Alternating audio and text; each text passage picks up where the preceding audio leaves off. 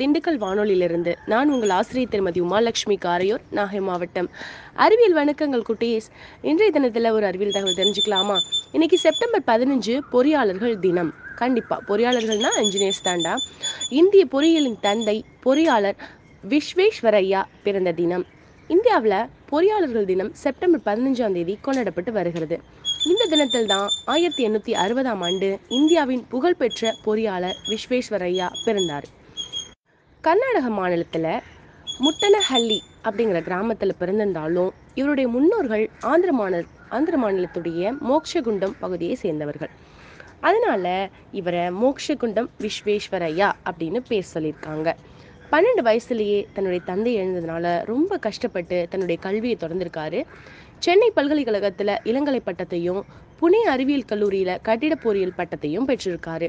அரசாங்க பணியில் இருந்திருந்தாலும் புதிய விஷயங்களை செஞ்சு பார்க்கறதுல ரொம்பவே ஆர்வமாக இருந்திருக்காரு இவங்க. அதாவது விஸ்வேஸ்வரையா பாசனத்துக்காக புதிய முறைகள்லாம் உருவாக்கியிருக்காரு. தானியங்கி வெள்ளை மதகை உருவாக்கி நீர்த்தேக்கத்தை பயன்படுத்தி அதில் வெற்றியும் பெற்றிருக்காரு. வெள்ளத்திலேருந்து மக்களை பாதுகாப்பதற்கான திட்டத்தை வகுத்திருக்காரு. துறைமுகங்களில் கடல் அரிப்பு ஏற்படாமல் இருப்பதற்காக தடுப்பு அமைகளை உருவாக்கியிருக்காரு.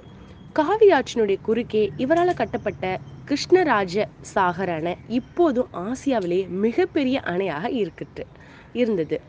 விஸ்வேஸ்வர் விஸ்வேஸ்வர ஐயா புகழ இன்னைக்கும் அது வந்து அந்த அந்த அணை வந்து பெருமைப்படுத்திட்டு இருக்குன்னே சொல்லலாம்.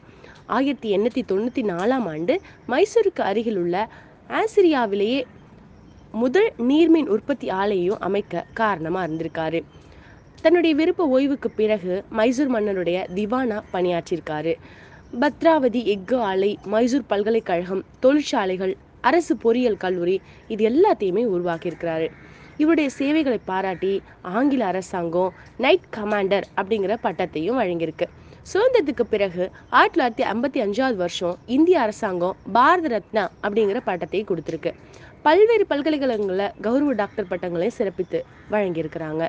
நவீன மைசூர் அரசின் தந்தை அப்படின்னு இவர் அழைக்கப்படுறாரு. அது மட்டும் கிடையாது இவருடைய பிறந்த நாளுக்காக இன்னைக்கு கர்நாடகாவில் விடுமுறை கூட கொடுத்துருக்காங்க. இந்திய பொறியியலின் தந்தை அப்படின்னு கொண்டாடப்படுகிற விஸ்வேஸ்வர ஐயா ஆயிரத்தி தொள்ளாயிரத்தி அறுபத்தி ரெண்டாம் ஆண்டு நூற்றி ஒரு வயசில் இறந்து போயிருக்காங்க. இன்னைக்கும் அவர் உருவாக்கிய அணைகளும் தொழிற்சாலைகளும் கல்வி நிறுவனங்களும் அவருடைய புகழை சொல்லிக்கொண்டே இருக்கு. என்ன குட்டீஸ்? இந்த புதிய தகவலை உங்கள் நண்பர்களுக்கு ஷேர் பண்ணுங்க. இவரை பற்றின தகவலை மேலும் ஆராய்ச்சி செய்யுங்க. நன்றி.